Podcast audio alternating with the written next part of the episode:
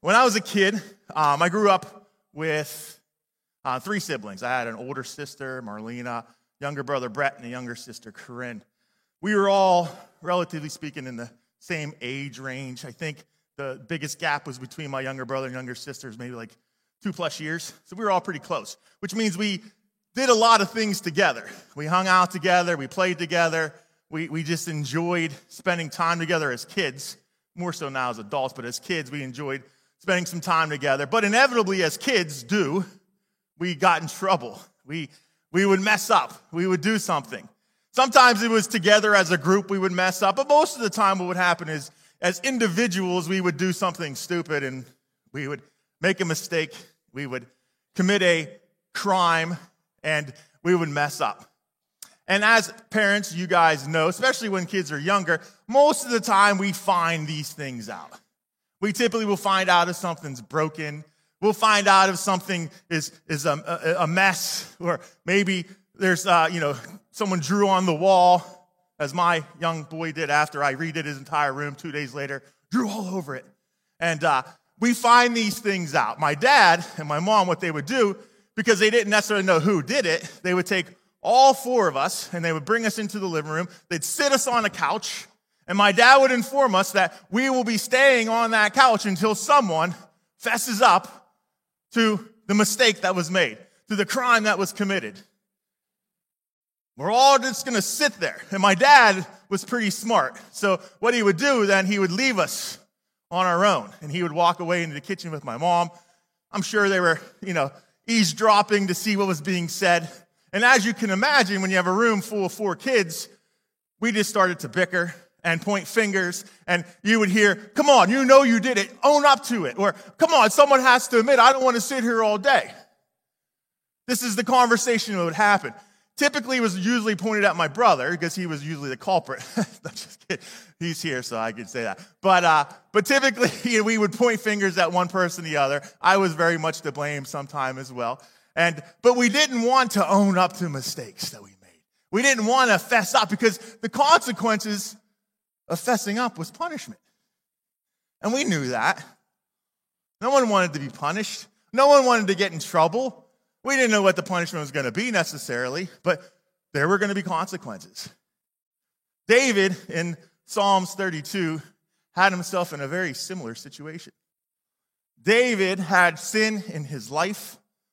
David was running from that sin. David was hiding from that sin. David was living his life as if that sin never existed. Eventually, David gets caught. Actually, David was caught from the very beginning, which we'll see. But David gets confronted, and David had the opportunity to confess that sin or to continue to run and hide. And Psalms 32 kind of gives us an indication of what he did. So let's open our Bible, Psalms 32, 1 through 11. Let's jump into God's word and, and take a look and see what happened with David. He says, How joyful, and if, if you don't have your Bible, the words will be up here. How joyful is the one whose transgressions is forgiven, whose sin is covered. How joyful is a person whom the Lord does not charge with iniquity, and whose spirit is no deceit. When I kept silent, my bones became brittle from my groaning all day long. For day and night your hand was heavy on me. My strength was drained as in the summer's heat. Selah. Then I acknowledged my sin to you and did not conceal my iniquity. I said, I will confess my transgressions to the Lord, and you forgave the guilt of my sin. Selah. Therefore, let everyone who is faithful pray to you immediately. When great floodwaters come, they will not reach him. You are my hiding place. You protect me from trouble. You surround me with joyful shouts of deliverance. Selah. Do not be like a horse or a mule without understanding that must be controlled with bit or bridle, or else it will not come near. Many pains come to the wicked, but the one who trusts in the Lord will have faithful love surrounding him. Be glad in the Lord and rejoice, you righteous ones. Shout for joy, all you upright in heart. Let's pray. Dear God, thank you for your word. Thank you for David and David, his understanding of, of, of sin in his life and in his confession and then his instruction to us. I pray that you would take this word and that you would use it this morning to, to teach us, to grow us. I pray that you would just uh, let your spirit fill this room, let your spirit fill me, and let it be your words and not my words that are being spoken this morning. Thank you, Lord, for what you're going to do through each one of us. We just give you the glory. In your name we pray. Amen. So, before we can jump into breaking down Psalms here, I think it's important that we take a step back and we, we look at to, uh, how David got to this point. We're going to look back a little bit in his life, the history of David a little bit, we'll say. Um, David, at this point in time, is now king. And he was appointed by God. He was chosen by God. And Nathan, um, prophet of, of God, was sent to bless David. He came to David and said, David, you are blessed by God. You are protected by God. God will be with you every step of the way. In fact, so much so that you can choose to do what you think is best because God will be with you always. That was back in Sam, 2 Samuel chapter 5. We see that part. David continues to, or 5, he became king. 7, Nathan came to him and blessed him. We then go into um, other parts of David's life here. We see that he's doing pretty well. He was, uh, you know, leading and reigning um, his, his kingdom, Israel, uh, for the most part, doing a pretty good job. He was kind. The people respected him. He was, he was conquering his enemies. David was a, a warring king, right? He, he went out and he went to battle and he defeated his enemies with God's help, with God's guidance. God was pushing him. We go into then, fast forward a little bit to 2 Samuel chapter 11. David is, they're in war with the Ammonites, and David is actually chilling out and, and is at, at home on this one. He sent Joab, his general, out to fight this battle. And David, one morning, or one evening, I should say, um, was, was awake, went up to his rooftop. I'm sure you guys know this story. Went up to his rooftop, and from a distance, he notices a beautiful woman across the way taking a bath. David was intrigued, and temptation then immediately came to David. David then sent his servants over to, in, to inspect and, and, figure out who this lady was. They came back with some information and, and informed David this is uh, Bathsheba, Uriah's wife. Uriah was serving in David's army, currently in the battlefield. Eventually, that led to Bathsheba coming over to David, and David and Bathsheba slept together. Bathsheba then became pregnant. David, instead of confronting his sin and understanding that he messed up big time here, David decides to compound that sin, to build up upon that sin. He says, You know what? I got to do something about this. So he tells Joab, sent a message to Joab, his general, said, I need you to bring Uriah back here. I need to talk to that dude. So he brings him back, and David, on two occasions, first time he meets with them, says, Hey, you know, good job. You're doing a great job out there in the battlefield. I want you to go home, get cleaned up. I'm going to wash your feet. We're going to take care of you. Then I want you to go home and be with your wife. Instead, Uriah, being the man that Uriah was, slept at the doorstep of David in his palace. The next morning, David wakes up like, dude, what's going on here? Why you sleep there? That following evening, David says, okay, I got to keep trying here. So, and this time he feeds them and he kind of wines and dines them, gives them some wine to drink and gets them drunk, and then sends them on his way and says, go and be with your wife. Take advantage of this time that you have. But again, Uriah slept on the doorstep of David. David had to go to plan B. This wasn't working. Uriah said, I can't go and be with my wife and be in the comfort of my bed when, I'm, when the men that I'm fighting this battle with are sleeping in tents and on the ground.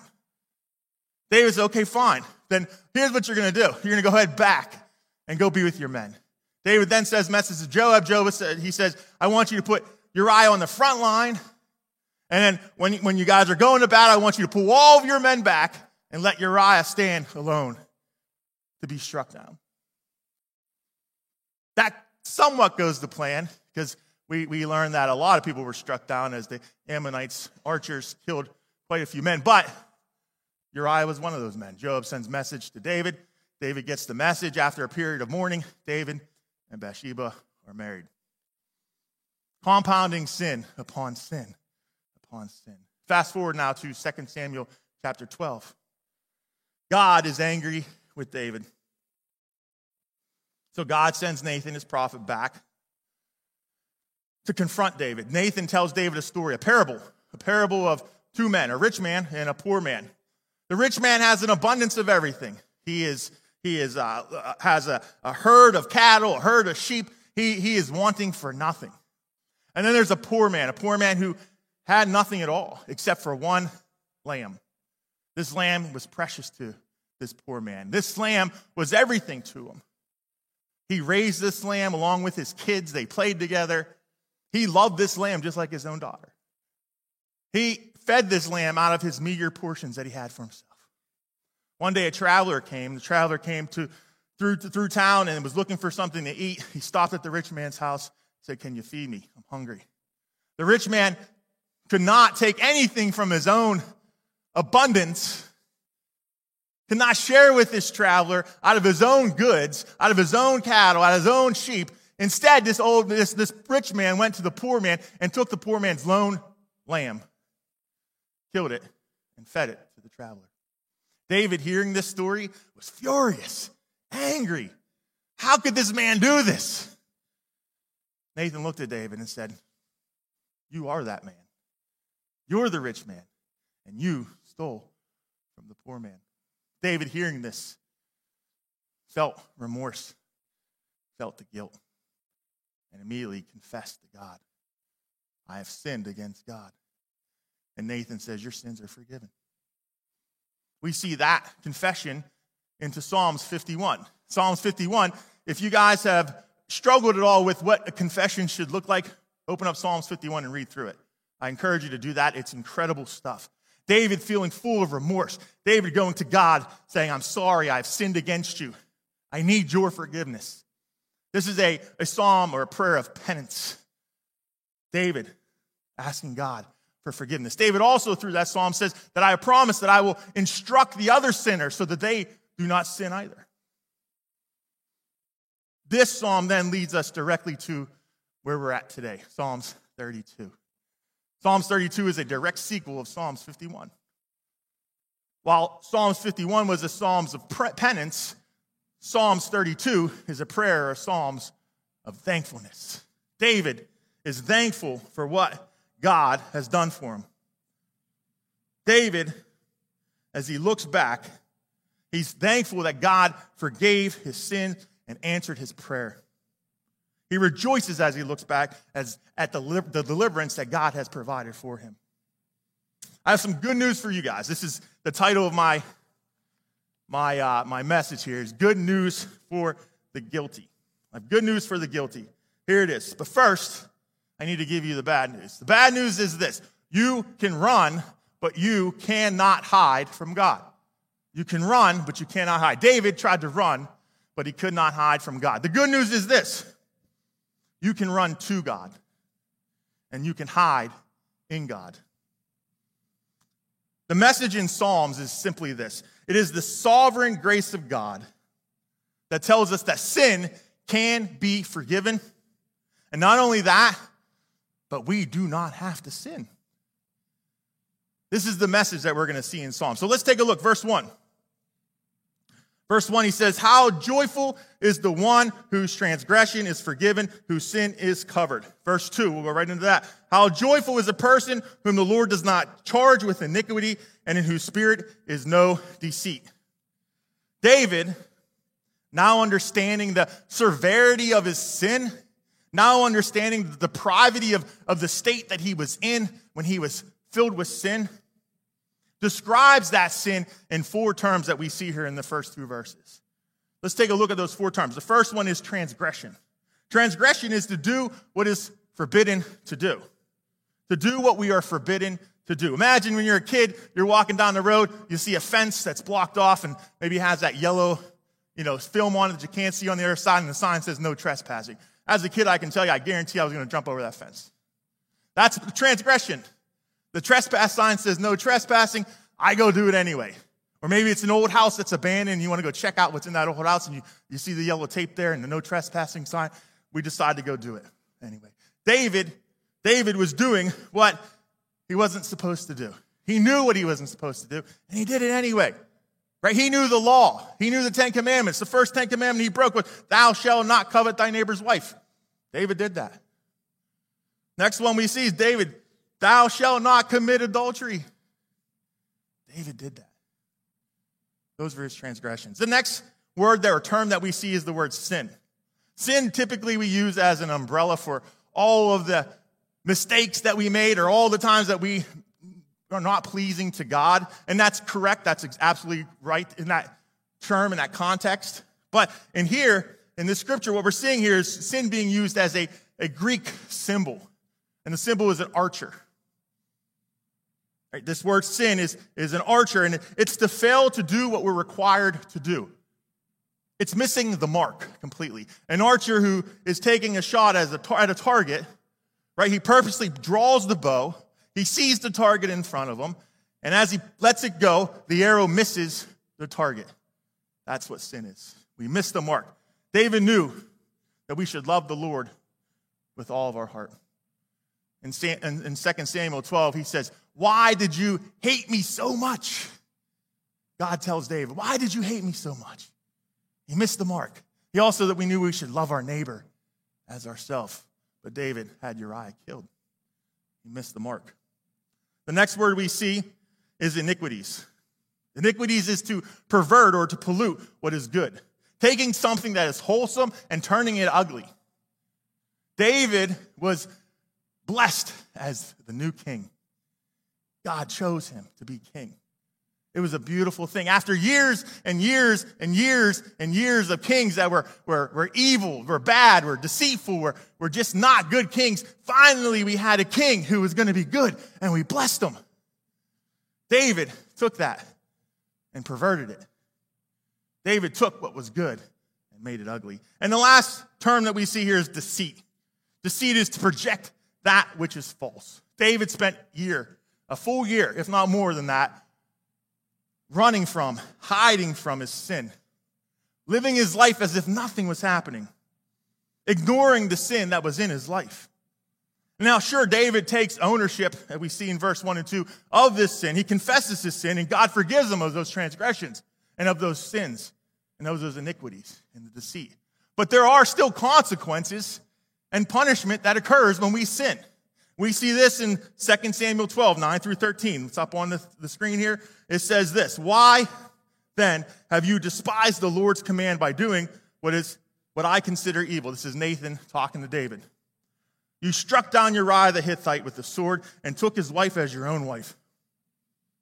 You murdered him with the Ammonite sword. Now, therefore, the sword will never leave your house because you despised me and took the wife of Uriah the Hittite to be your own wife. This is what the Lord says I am going to bring disaster on you from your own family. I will take your wives and I will give them to another before your very eyes, and he will sleep with them in broad daylight. You acted in secret, but I will do this before all of Israel in broad daylight. He also, in verse 14, which I don't have up there, says that, that not only are all these things going to happen to you, but the son that was born to you in Bathsheba he will die. I will take his life. The consequences of sin. David was dealing with these consequences. But we see in verse 13 there says, David responded to Nathan, I have sinned against the Lord. Then Nathan replied to David, and the Lord has taken away your sin. You will not die. My first point here's the good news forgiveness is our greatest blessing. Forgiveness is our greatest blessing. God can forgive all of your sin.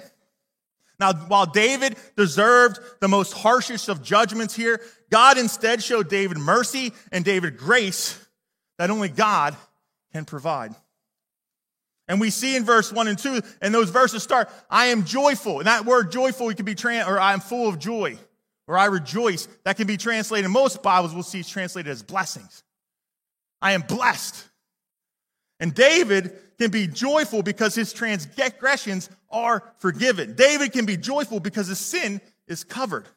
David can be joyful because his iniquities are no longer counted against him. There's no receipts with God. David can be joyful because the deceit is wiped away and his spirit is made new. Now, if we can't get excited about that, if we can't be joyful because of what God has done for us, the sin in our lives, then maybe, just maybe, we don't understand what a blessing is. So here, I'm going to help you out. I'm going, to, explain to you a couple things. First, I'm going to tell you what a blessing is. A blessing is not determined by how much money you have or don't have. Right? A blessing is not determined by the type of car that you drive or the house that you live in or whether you live in a house or not, or if you live in an apartment. A blessing is not determined whether your life currently is good or whether your life is full of struggles. None of that really, really matters. We see so often the word blessing or blessed thrown around. Someone gets something, oh, you're blessed. Oh, you got a new car, you're blessed. Or hashtag blessed, we see on social media all the time. Athletes who are spending you know, weeks and weeks in the tropical island, I'm blessed. Those aren't the blessing that God is talking about here, right? Here's what the blessing is. When you guys woke up this morning and you were getting ready and you looked in the mirror, if you can look in that mirror this morning and you can announce that your sins have been forgiven, then guess what? You're already blessed. Because the greatest blessing is the forgiveness of God. David found joy because he understood the sinfulness of his sin. Horatio Spafford wrote, It is well on a ship as they traveled past the, the place where his four daughters were killed in an accident. He had every reason to be upset. And no matter where we're at in life, whether we struggle or whether we have good things, we can still be blessed. He wrote this in, in verse 3 of that song. He said, and we have it up here My sin, oh, the bliss of that glorious thought. My sin, not in part, but the whole, is nailed to the cross, and I bear it no more. Praise the Lord, praise the Lord. It is well, oh my soul. Praise the Lord, my sins are forgiven. Praise the Lord that when my sins are forgiven, I am blessed no matter what is going on in my life. No matter what is going on in my life, I am blessed. David found joy because he finally understood this and the sinfulness of his sin. Right? Each one of us, when we, when we have sin in our lives, we're in a state of depravity. And we don't necessarily understand the severity of that sin. But when we do, we can then truly understand that forgiveness is our greatest blessing. Let's look at verse 3. David kind of switches gears a little bit and he says, okay, but yes, this is all good. This is all nice, but, but there are some struggles that happen when you do have sin in your life. So I asked Garrett, if you don't mind coming up, he's going to be my uh, visual aid in this, right? He is going to help me out, and we're going to kind of talk through this. Verse 3 says, When I kept silent, my bones became brittle from my groaning all day long. For the day and night your hand, this is verse 4, for day and night your hand was heavy on me, and my strength was drained as in the summer's heat. Selah. You'll see that throughout this. Selah meaning pay attention, right? This is important information I have for you. This, this Psalm 32 as a whole is considered what's called a Maskil. A Maskil being a psalm of instruction or a psalm of precedence, or you can just put those together. Important information, right? This is what this psalm is. And when we see Selah, that's him saying, hey, listen up, maybe take some notes. Right? Grab your little paper and take some notes on this. So law. All right, so sin. Garrett, I want you to put your arm out here, put it on my shoulder, keep it straight. When I was a kid, um, I went to Chesapeake Christian Academy. We used to have weekly chapels. And I remember there was a uh, I forget who was teaching, but they were talking about the burden of sin. And I was asked to be the volunteer, same as Garrett here. So I said, ah, let's do this. Garrett can be my guinea pig. He's a young, strong, strapping young kid we can have him do this. Um, so right now, this is Garrett's life. It's being supported. Garrett is living his life with God. All things are going well. Garrett, though, one day decides he's going to do something stupid and, and sin enters into his life. What happens with sin is that God has to be separated from sin. God can't be with sin. So God separates, keep your arm up there, from Garrett. Now, Garrett, here he is on his own, supporting himself with sin in his life. not getting the help and the support that God gives him. And, and then on top of that, Garrett trying to hide the sin in his life, to conceal the sin in his life, compounds that sin. So I want you to take this. No, keep your arm straight. Don't put it down do. Hold it. Don't let it go. This is what concealed sin looks like. Concealed sin will destroy us. When we have hidden sin in our lives, there is a heaviness of spirit, and the desire for newness fades away. You all right over there? You can drop it anytime. This is sin, right? You can.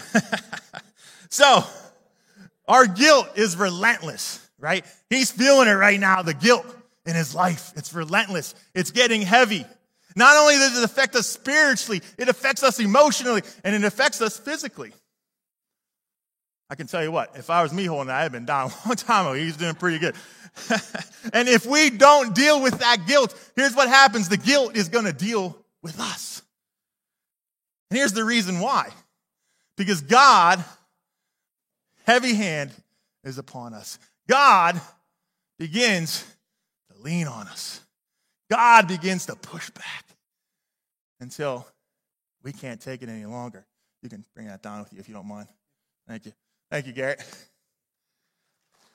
Give it up.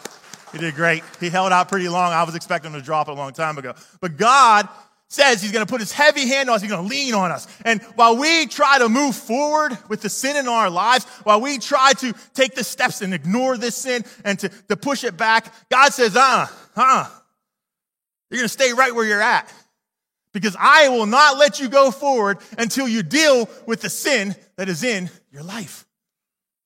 You can't go anywhere. And then if you think about this, if you ever have those times in your life where you feel stuck, maybe you feel like you're stuck in that muck and mire, or you're in that pit and you just can't seem to get out of that pit. Well, maybe that's God telling you that you and Him need to have a conversation. You and Him need to have a talk to figure out what is keeping you in that pit. And maybe it's not something or someone else that's causing this. Maybe it's you and some undealt with sin in your life. God's heavy hand was upon him. God's telling him that needs a conversation. So, what's the release from this bondage? David figured it out in verse 5. We see in verse 5, it's a pretty simple thing that he does here. It's really not rocket science to get out of bondage. David says this Then I acknowledged my sin to you and did not conceal my iniquity. I said, I will confess my transgressions to the Lord, and you forgave the guilt of my sin. Selah. David simply confessed. David acknowledged the sin in his life and asked God for forgiveness. What a thought that is. But here's the thing. It says in First John 1 9, if we confess our sin, he is faithful and just to forgive us our sin. Unlike people, God is always faithful. And when we confess our sins, to God, God will faithfully forgive those sins. God is also reliable. And more importantly, God is very, very predictable. Right? When we confess our sin, there's no question what happens with that sin. God forgives us and cleanses us from all unrighteousness. God will take away that sin from us. God will forgive us. God will tell us there is no waiting period. We don't have to wait to, to have this forgiveness. There's no need for further discussion. Your sins are forgiven, and you are given a fresh new start from that very moment. You are restored back to God. There's a short story written by Ernest, Hemingway. He did a series of short stories. This one is called The Capital of the World. This story is about Paco and his dad specifically. In this story, we see Paco, who wants to go be a matador of all things, and right, they're in Madrid, and he wants to go be a matador, and he tells his father, "I'm going to go do this." And through that interaction between his father and Paco, there are some disagreements that happen. And Paco, and this story probably sounds familiar if you know the Bible. Paco decides that he's going to do it anyway, despite what his father says. And he leaves, and he hurts his father pretty deeply. And he doesn't care. He wants to do his thing. His father left hurting, sad, upset that his son is gone, but he loved his son. regardless of what happened, he loved his son. So he said um, he went to the Madrid newspaper and he put out a full page ad. And on this ad, he says simply this Dear Paco, meet me in front of the Madrid newspaper office tomorrow at noon. All is forgiven.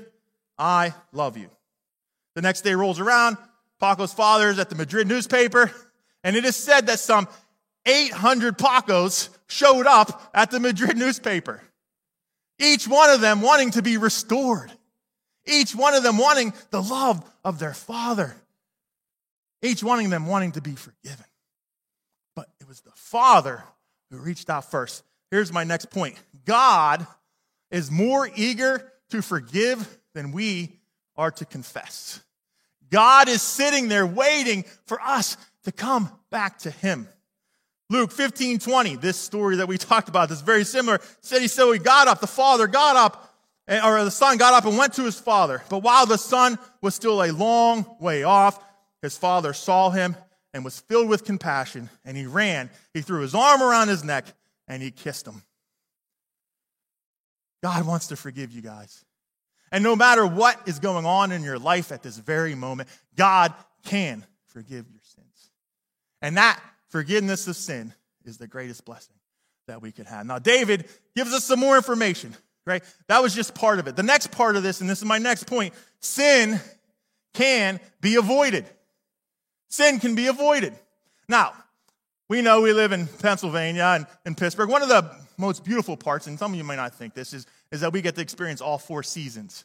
Right? I love all four seasons. I know some of you don't like the winter, some of you maybe it's too hot in the summertime, but but it's cool to trans, you know, that when we go from fall to spring and summer and so on and so forth. I love that transition, especially going in the fall when the leaves start to turn and it falls like big man weather. I love it the most.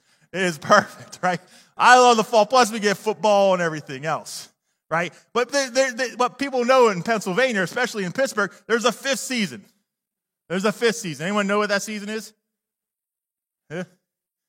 Construction season, right? It usually starts from the end of winter to the beginning of winter. It encompasses every other season. And the reason that we have construction season is because in the wintertime, listen, our, our, our street crews do a great job, but boy, oh boy, do they love to use salt. And they just dump it, right? And what happens is that salt starts to deteriorate the roads. The roads start to expand and contract because of the cold and heat changes, and we get potholes. We know there's potholes everywhere in Pennsylvania in Pittsburgh. We see buses fall in them. That's how bad potholes are here, right? but now think about this. We're driving to work one day, right? We go down a road, and on that road, we hit a huge pothole. Boom! Right? And our car gets jacked up a little. Maybe we get a flat tire. Like, oh man, I got to remember not to go down this road. The next day rolls around. We forget that there's a big pothole on that road. We drive anyway. Boom! We hit that pothole. Same thing. Ah, I forgot. Third day rolls around, we decide, all right, I'm going to go down this road because it is, you know, the easiest way to get to work. And what I'm going to do is I'm going to go around the pothole and avoid it. But what happens is there's traffic coming the other way. And I can't get around it, so I'm going to go straight. I'm going to hit that pothole once again. Fourth day comes around, we drive down the road, we wait for a little bit. We finally are able to go around the pothole, but now we're late from work because we had to wait for all the traffic to get through. Here we go. Let me give you a fifth day. Find a different direction. Avoid the road and find another road. Avoid the potholes. It's pretty straightforward, pretty simple. Proverbs 6, 27 through 28 says this Can a man embrace fire and his clothes not be burned? Can a man walk on burning coals without scorching his feet? If you don't want to be burned any longer, if you want to avoid the potholes in your life, then maybe we need to make some changes. Maybe we need to, to do things a little different to avoid the burning and the potholes. Maybe for some of you, you need to stop going to a certain place that causes you to sin. Just stop going. I have a friend, good friend of mine, who refuses to listen to classic rock music, won't listen to it. In fact, if someone has it on, he'll leave and go away because classic rock music triggers him to a point when he was younger and was living his life in sin. And every time he hears it, his thoughts go back to that time and sin. So he just doesn't listen to it. He avoids it so that he can avoid sin. Pretty novel. Maybe, and this is a tough one, maybe we need to cut some people out of our lives. Because maybe those people are causing us to sin. Maybe we need to avoid them. But the reality of this is this sin can be avoided. David also in verse 6 gives us some advice, helps us out with this. He says, Therefore, let everyone who is faithful pray to you immediately. When great floodwaters come, they will not reach him. Church, we are going to still mess up. It happens. Godly people mess up. Godliness is not an absence of sin. Godliness is just our attitudes towards sin. What we should do, though, is, is hate sin. Not only the sin in other people's lives, but the sin in our own lives. We shouldn't try to run from that sin. We shouldn't try to hide from that sin. In fact, what we should be doing is reaching out to God while God can still be found. Godly people, we should know when Christ is near and when Christ is in the distance a little bit. We need to acknowledge our sin in our lives, and we need to rush to God to confess those sins, to, to get it right with Him. Isaiah 55, 6 says this Seek the Lord while he can be found, call on him while he is near. We always want to be on speaking terms with God.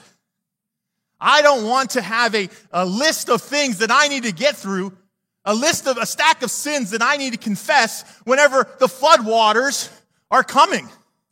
I need to be able to shout out to God, help, and I need to know that God immediately is going to come and help. But I have a stack of sins in my life. I can't do that because I have to get through each one of those sins. And I don't got time when the floodwaters are coming. We need to be ready. God says this in verse 7. And this is the results of, of us crying out. God says this in verse 7. Or David says this, I should say. You are my hiding place, and you protect me from trouble. You surround me with joyful shouts of deliverance. Selah. David, in verse 3 and 4, we see needed a hiding place. David was trying to hide from God. David was ignoring God. David was running from God. But now that David is forgiven, David can now hide in God.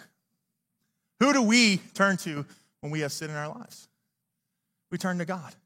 And God said to come, and I will be your hiding place. And, and despite what people around us are saying, oh, man, Shawn really messed up this time. There's no way back for him. God is saying, no, no, no.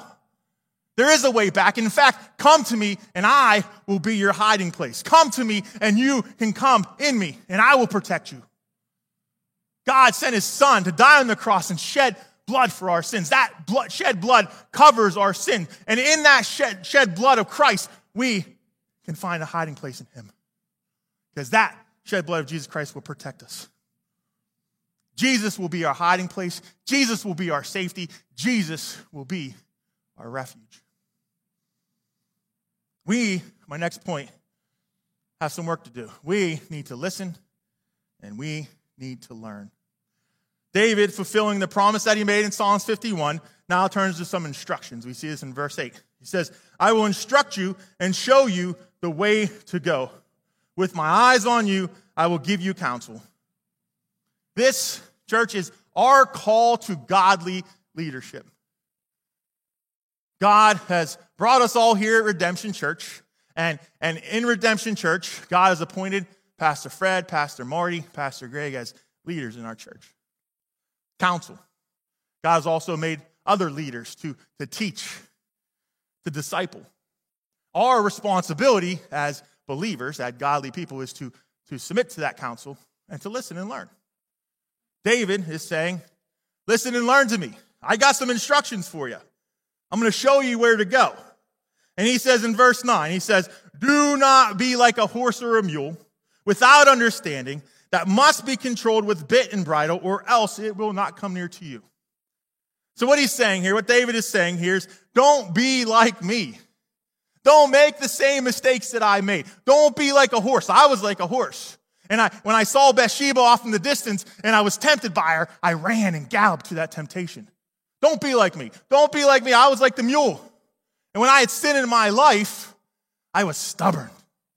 And I decided I'm not going to share this sin with anyone. I'm going to keep it to myself. I'm going to run. I'm going to hide. I'm going to, I'm going to do whatever I can to ignore this sin. I'm going to live my life like nothing's happened. Don't be like me.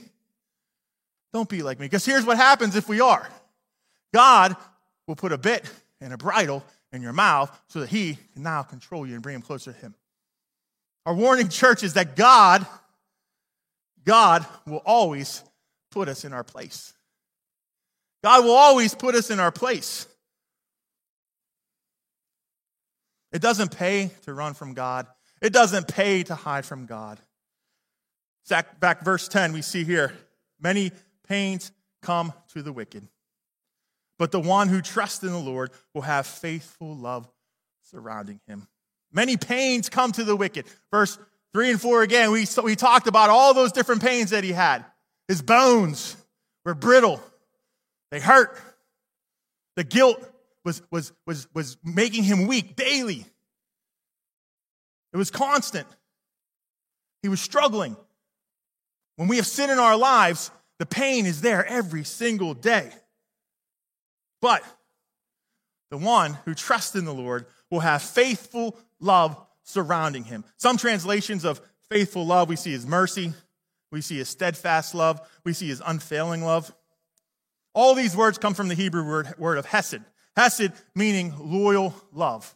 What David is saying is that love, that God's love, never changes, even though we do. God's love never changes.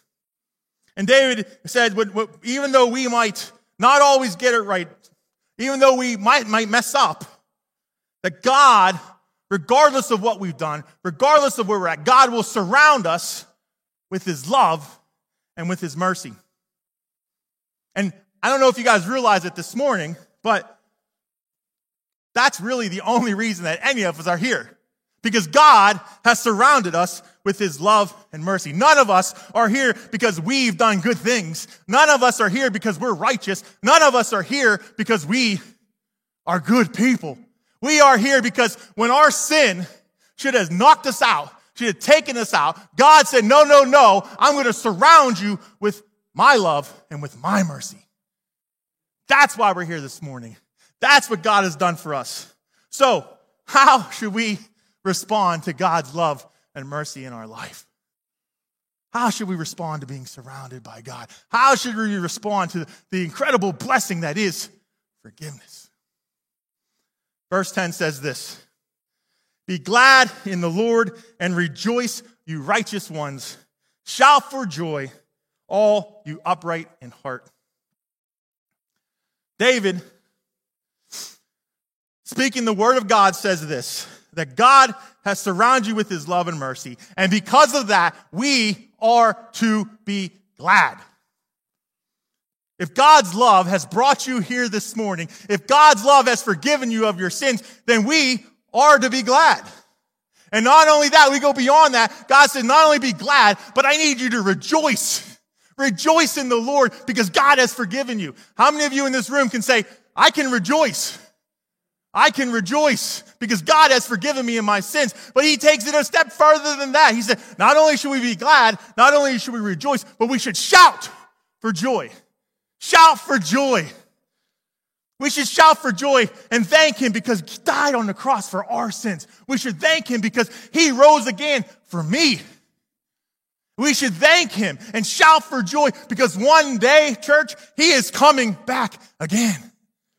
We can shout for joy and sing hallelujah because God is coming back again.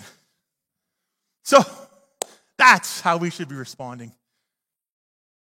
We should be glad. We should rejoice and we should shout for joy